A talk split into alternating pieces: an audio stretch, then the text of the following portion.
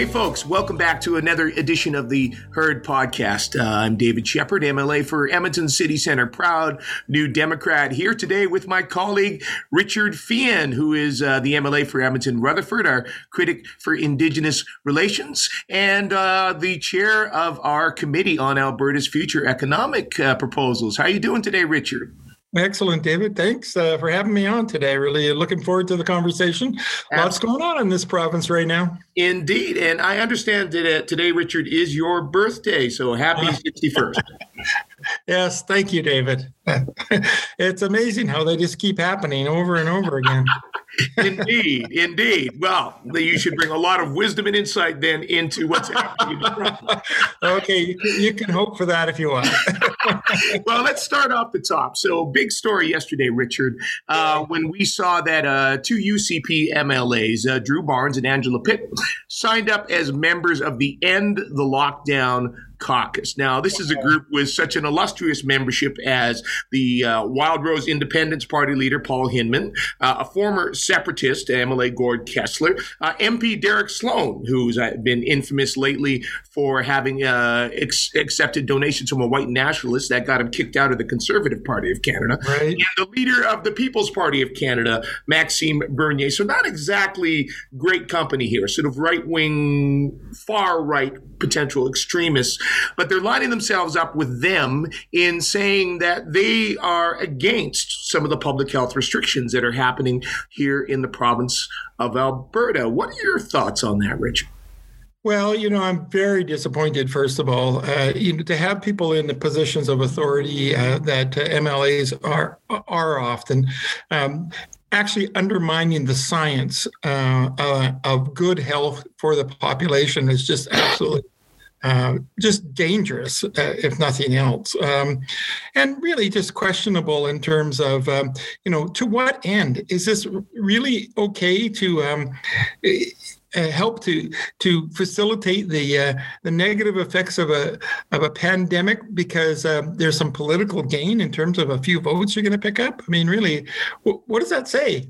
Uh, that um, they would they would make that kind of a trade off because uh, you know, they, they, they, always start with this. Well, you know the uh, the the effects of the uh, of the um, uh, the lockdowns is more harmful than the virus, and yet have you ever seen any evidence presented by them that that is true?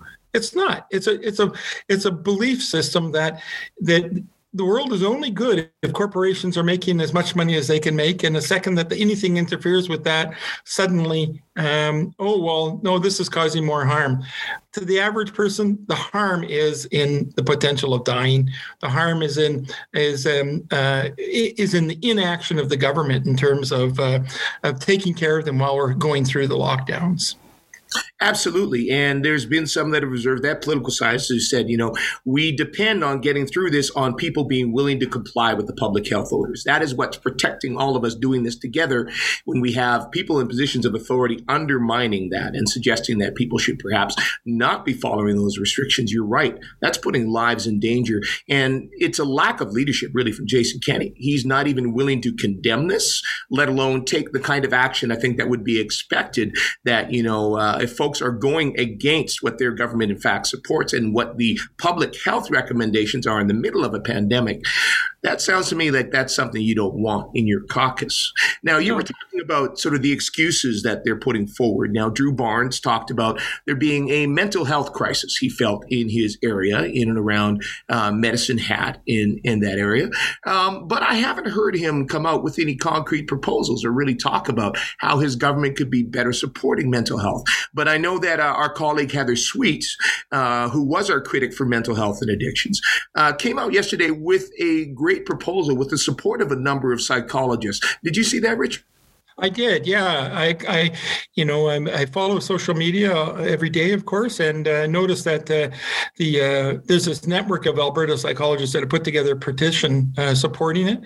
It said they had 17,000 people on their on their petition so far already, and and uh, that's pretty good because it just started, and I'm sure it's going to grow. Um, and, and, I and I just so happen to have have, have lots of friends in the field, uh, having been a therapist for many years myself, um, as a social worker worker, not as a psychologist, but uh, I can tell you that um, they all absolutely support this as something that needs to happen. To, so what is the petition calling for, Rich? I'm sorry. What is the petition calling for? Uh, the petition is calling for uh, support for uh, mental health sessions for um, uh, Albertans. Uh, you know, the, the, NDP have called that there should be five sessions uh, free, paid for by government for every Albertan, and and essentially the um, petition is is just reinforcing that that notion that there needs to be these kind of mental health supports available to everybody in the province um, at low cost or even no cost counseling. Absolutely. And I mean, I, I, don't think there's any denying that there have been mental health impacts of the pandemic, that we have seen some increase in substance use. I, I know for myself, I, have had a couple couple bad days here and there. And I mean, been great to be able to reach out to friends and others for support. I'm in a position where I can also afford to, uh, you know, have a therapist session or that sort of thing. A lot of Albertans can't. So certainly, I don't think I agree with Drew Barnes that the impact is, is of the measures that we've taken have been worse on mental health than the real, very real and present physical health impacts if we were let COVID 19 run rampant. But certainly, I agree. Providing government paid support for people to access professional therapists for five sessions or so could be incredibly helpful. See, the, problem with with the um, conservative perspective on this is they're always willing to only look at one side of the equation.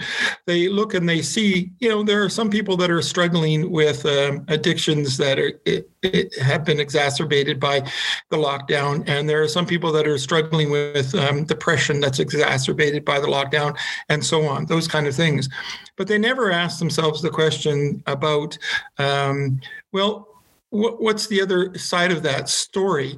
Um, when when there is no lockdown, are those people also experiencing depression? Are they also experiencing addictions? Um, and they, they they never actually compare apples to apples. They just say, well, on this one side, we see this one bad thing happening. Uh, so therefore, we should stop, you know, the whole shutdown process. When in fact, the truth is that, you know, addictions have been rising in the province of Alberta dramatically for a number of years, well before the pandemic. Um, and the, the opioid crisis has been building for a long time. And we have to address those issues just on their face value and not tie them into the lockdown or not lockdown. If people are struggling with addictions, we should be dealing with that. But what have they done? They've shut down um, supervised injection sites, and um, you know they have uh, essentially uh, denied the science yet again, as they do with the lockdowns, as they do with climate change. Um, they just really seem to be um, anti-science, and and of course we have this premier who's trying to straddle that chasm between pro-science and anti-science, and have a foot on either side so that he can keep his base together. Whereas on our side, you know, the base is a, it's all on the same side. We believe in the science and we believe in people, and he he can't. Um, you know, he, he just has a hard time trying to keep those two together because they, they don't always work together. Indeed. And speaking of supporting people, you know, one of the other things that Angela Pitt has said is her excuse for joining this uh, extreme anti lockdown caucus is she's concerned about the impact on businesses. Now, again, what we've seen with Jason Kenney and the UCP throughout all this, of course, is they, in the middle of the pandemic, they ramped up their corporate giveaway, accelerated that to give more money to big corporations that are yanking their investments out of Alberta, but they have done so little to actually support small and local businesses in the middle of this pandemic. And certainly we haven't heard Angela Pitt stepping up and making suggestions on how they could better be supporting the government, small businesses and entrepreneurs in your community. Now, we had called uh, just last week for uh, the government to take action, uh, specifically for restaurants and folks in fact, to cap the delivery fees. We know that some of these companies, Skip the Dishes, Uber Eats, et cetera, could charge very high extra fees to restaurants to provide the delivery services that eats into the small amount of profit that they're making. We saw the Alberta uh, BIA Alliance. That's a collaboration of over 30 business improvement areas in the province. They stepped up and they joined us in a call on that cap. You know, what are your thoughts, Richard? Why aren't these guys willing to do more to actually help small businesses instead of undermining public health?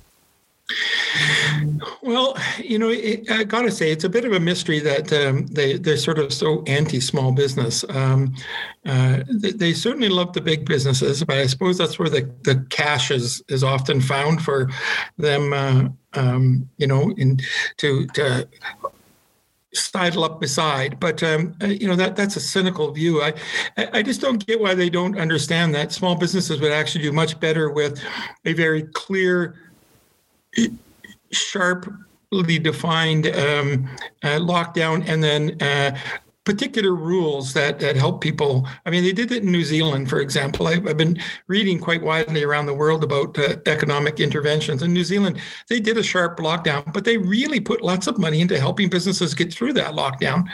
Um, and um, and this government has just really failed to do that. And as a result, while they were locked down for a short while, they really got rid of the uh, of the uh, you know COVID virus for the most part in places like New Zealand and Australia, and now businesses have done really well. If you look at their their GDP for the last year, they actually grew. They they did a really good job, and it's the same thing here. And and and um, you know, with regard to the to the whole question of putting a cap on fees, I think that's really an important part of it, because you have to realize not all businesses are the same.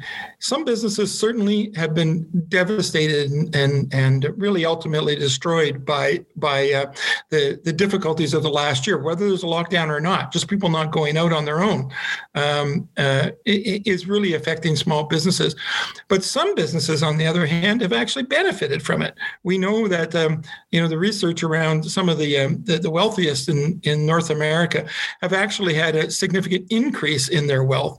Uh, a report just came out of the states um, indicating that uh, uh, there there was an extra trillion dollars worth of wealth generated in the top one percent because of this, because of companies that are able to function well. They uh, they, they, don't have uh, bricks and mortars um, facilities. Instead, they do all of their work by um, uh, by remote.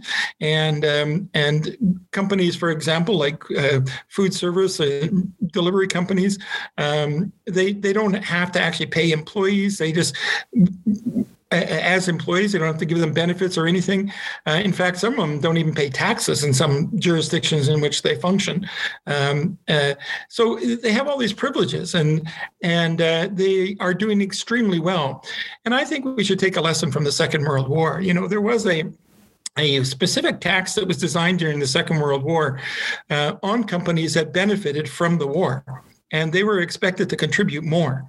Uh, than other companies because the nature of their business was that um, these circumstances actually profited them. And that's true of all of these kind of delivery companies. They're doing better you know.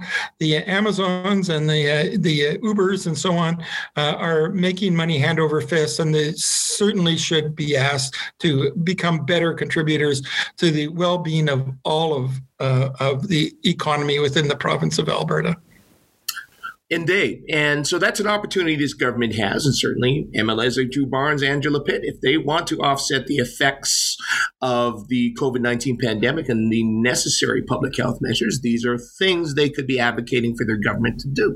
But not only is, you know, Jason Kenney and, and his team not willing to, I guess, provide the provincial supports that are needed, they're making it more difficult for some of these businesses to access the federal supports that are in place. So we've seen that they pushed ahead this last uh, this last week with the risky reopening. We know we've got COVID nineteen variants far more contagious that are beginning to spread in the province. And at the same time, they decided to push ahead with opening restaurants, bars. We've seen some of the videos and photos this week of people clearly not following the, right. the restrictions within those spaces.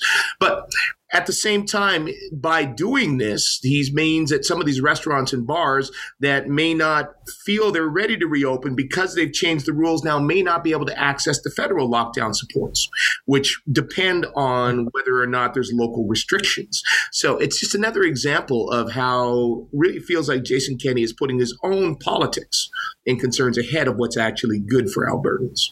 Yeah. Well, you know, it, it, it, just always amazes me how little they seem to talk to the people that they pretend to represent.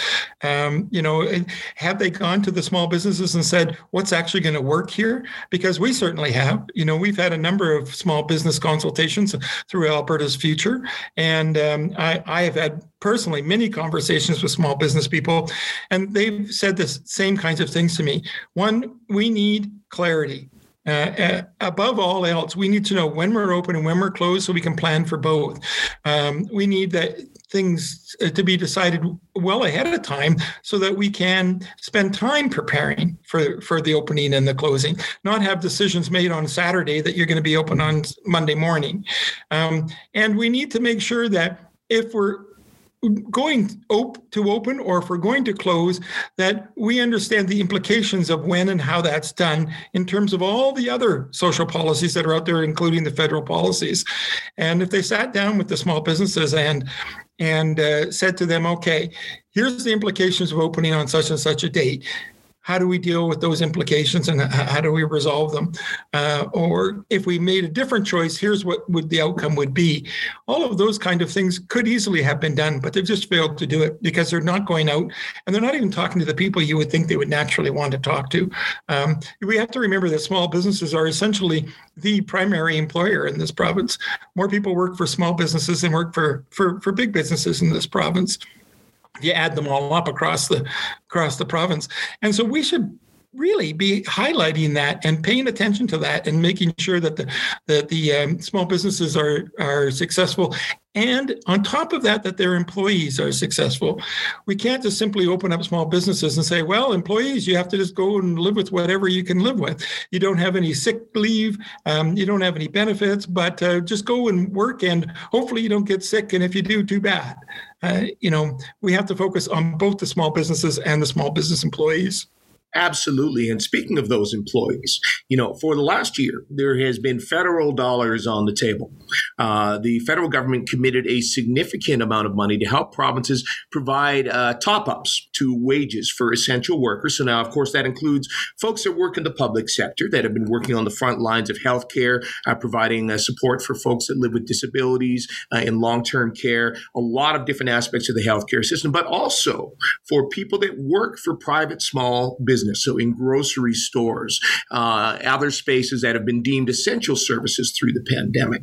So we had $347 million that was sitting there on the table for Alberta to just take and direct directly to those employees, those folks that are being impacted and are risking their health. We accessed Alberta 47 million and left 300 million sitting on the table mm-hmm. for, you know, 9 months.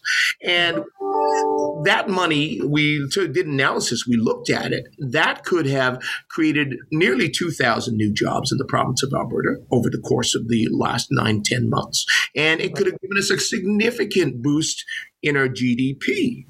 So, why is Jason Kenney and the UCP again not actually taking actions in the midst of this pandemic to do what they say they want to do, which is to actually help Albertans?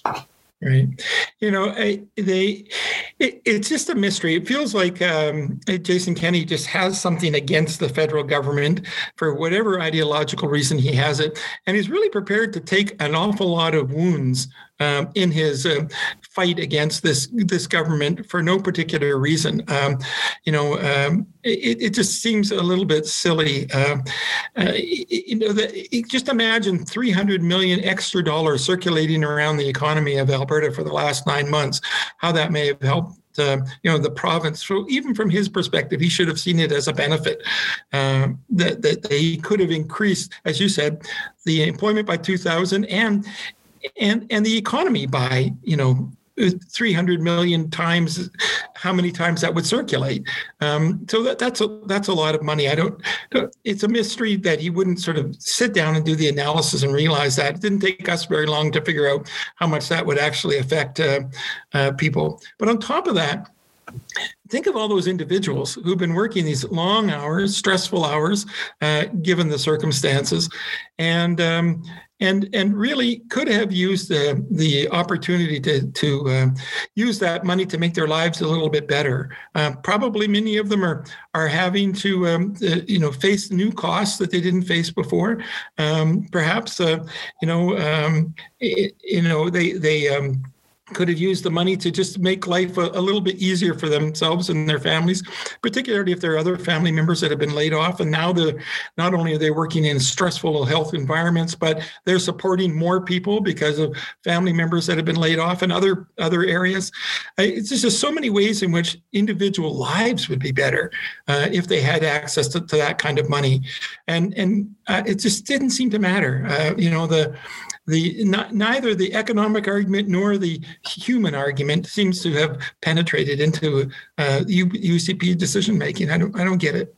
Indeed. And what we saw this week then is that they finally announced what that they were actually going to do something with that money. So eight, nine months after this money was available, now they're going to send out $1,200 checks to a number of frontline essential workers across the province, both private and public sector workers. And it's good to see. It certainly does include a wide breadth of people who are working on the front lines. And I think they absolutely deserve those dollars. But like you say, they could have really used that money in the midst of this. They could have used that money as they were under the pressure of the rising second wave, as Jason Kenney was dragging his feet and refusing to take action that was making their lives harder and putting them in jeopardy. So I think we're going to be doing a lot more analysis of this. It looks like there may be some concerns with how they're rolling this out. There may be some gaps. Private sector employees have to depend on their employers to apply for them to get the mm-hmm. fund. But again, this seems Jason Kenney is waited when those people could have used that money months ago. He waited until seems just before his budget that's going to bring a lot of bad news to maybe provide a mm-hmm. little distraction. Yeah, yeah, I, I think so. Uh, you know, uh, yeah, the concern is he's with one hand giving out uh, some pretty controlled and restricted dollars this week, and next week he's going to lay them off. Um, you know, mm-hmm. the potential for uh, for either layoffs coming or for rollback in wages is apparently one of the things they're considering happening next week. So it's a little bit of a you know, here, come get this candy uh, uh, in my from my left hand, but don't notice the club I have in my right hand. Um, you know, uh, sorry, that's a horrible image. It, it just, but it, it just uh, really seems to me like uh, um, this is not about caring for the people of Alberta and trying to make decisions to help them um, through a tough time and, and succeed um, in all the ways that they, they need to succeed. Um, you know, it's, it's very disappointing. And, and I'm also very concerned about uh, the people that are just going to be overlooked by this wage subsidy. There's uh, there's so many people who, as you say, either you know uh, work for private industry and so therefore may not be eligible for it or may not receive it because of the process, or people whose work was already precarious and don't hit the, uh, uh, the, the number of hours per week that you would have had to have worked to be eligible for this because of the lockdowns and because of the of the uh, the closures of, of, of so many shops, uh, not through any fault of their own. So they already lost working hours and now they're going to lose the subsidy because they didn't have the working hours that you know they didn't have any control over. I think that's really problematic. And of course, you know we have people like the um, educational assistants were all laid off, and they're not eligible for it. Yeah. You know? so, so we fire them, we get rid of them, and then we say, "Oh well, because you didn't work, you don't get a subsidy." Uh, it just it, it, it's like, it's a double whammy, frankly. Well, poorly thought out policy seems to be pretty common with Jason Kenney in the UCP, and certainly uh, failing to consult and not talking to the people of Alberta about it has been a big part of that too. And I think the biggest one we've seen lately on that has probably been the uh, them tearing down the 1976 coal policy that was put in by Peter Lougheed. So, for folks that might not be familiar, that was policy that basically protected the eastern slope of the Rockies from strip mining, mountaintop removal mining, any basically tearing the mountains apart to get at metallurgical coal. The May long weekend last year in the middle of the pandemic, Jason Kenney quietly just rolled that away. Got a lot of attention lately. Some big uh, country stars like Corb Lund and Paul Brandt spoke out. A lot of public pressure. Jason Kenney doubled down. He wasn't going to change. He wasn't going to change. All of a sudden this week, Minister Sonya Savage says, Oh, well, you know, we're not perfect. We make mistakes. So we're going to back off on this one. What are your thoughts on what they had to say on that, Richard? Well, you know, uh, call me a skeptic, but uh, I, am still, you know, I'll accept what they're saying so far, but I certainly am going to wait to see the, the proof in the pudding here as we move forward. Um, there's a couple of things that are that are quite clear. They did not say they are reinstating the 1976 coal policy. They said that they will follow that policy until they have had a chance to do some further consultation and come forward with their new policy. So clearly, they they are have not abandoned the idea that a new policy is coming in. Uh, they just need to figure out how to shape that and frame that in a way that they think is more sellable to the public. Um, and uh, you know the whole this despicable way in which they did this, um, consulting with the uh, Australian mining companies long before telling the people of Alberta that it was even on the table, then uh, announcing it uh, on a long weekend in May last year uh, when nobody was uh, really paying attention, um, and then coming back and saying, okay, okay, we've heard from you, but everything that we've done between last May and now, all the leases that we put out will remain. So they're not undoing anything. What they're uh, best saying is, well, we'll slow down the potential future damage for a little while. Um, but um, keep your eye on us because uh, we still intend to come forward with a new coal policy. We're not going back to the 76 policy. That's what they're really saying. And I think people are foolish if they uh, if they uh, uh, think that somehow that this victory has been won. I, I want us to, to certainly be joyful in that the, the voices of the people of Alberta clearly are putting pressure on this government. And all those people who have been writing letters and making phone calls and joining our consultations. We had a consultation on this on Alberta's future just the other night, and we had well over a thousand people sign up for that. Um, a, a, few less actually attended, but you know people are concerned about this, and it's because of the activity of all those people that we've actually seen the situation where the uh, Minister of Energy, Sonya Savage, has to come forward and say we messed up. But I know in that conversation, people were very clear that it hasn't really changed. We still need to do the work. We can, you know, give ourselves a quick pat on the back, but get get our hands back into the action uh, and, and, get some work uh, going because uh, the new policy is coming. They will do some form of consultation, and then they'll go ahead and and and continue some of the damage that they're planning to do.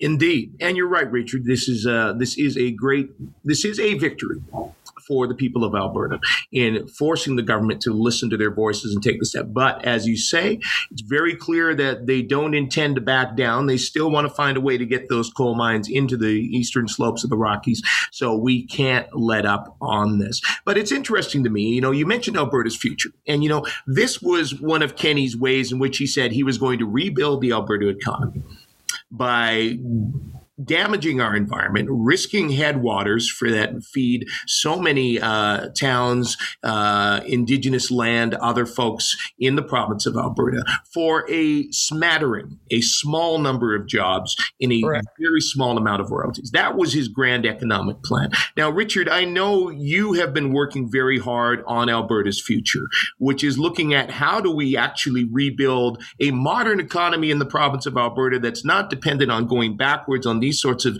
damaging projects that have very low return, but things that can actually build our province up. Why don't you tell folks a little bit about what that project's been like?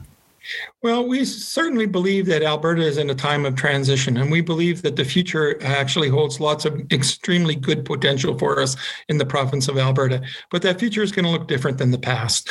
We uh, we're very fortunate to um, have benefited greatly from this great resource, uh, the uh, you know the oil sands, and um, and and of course we've also done well in agriculture and forestry and so on.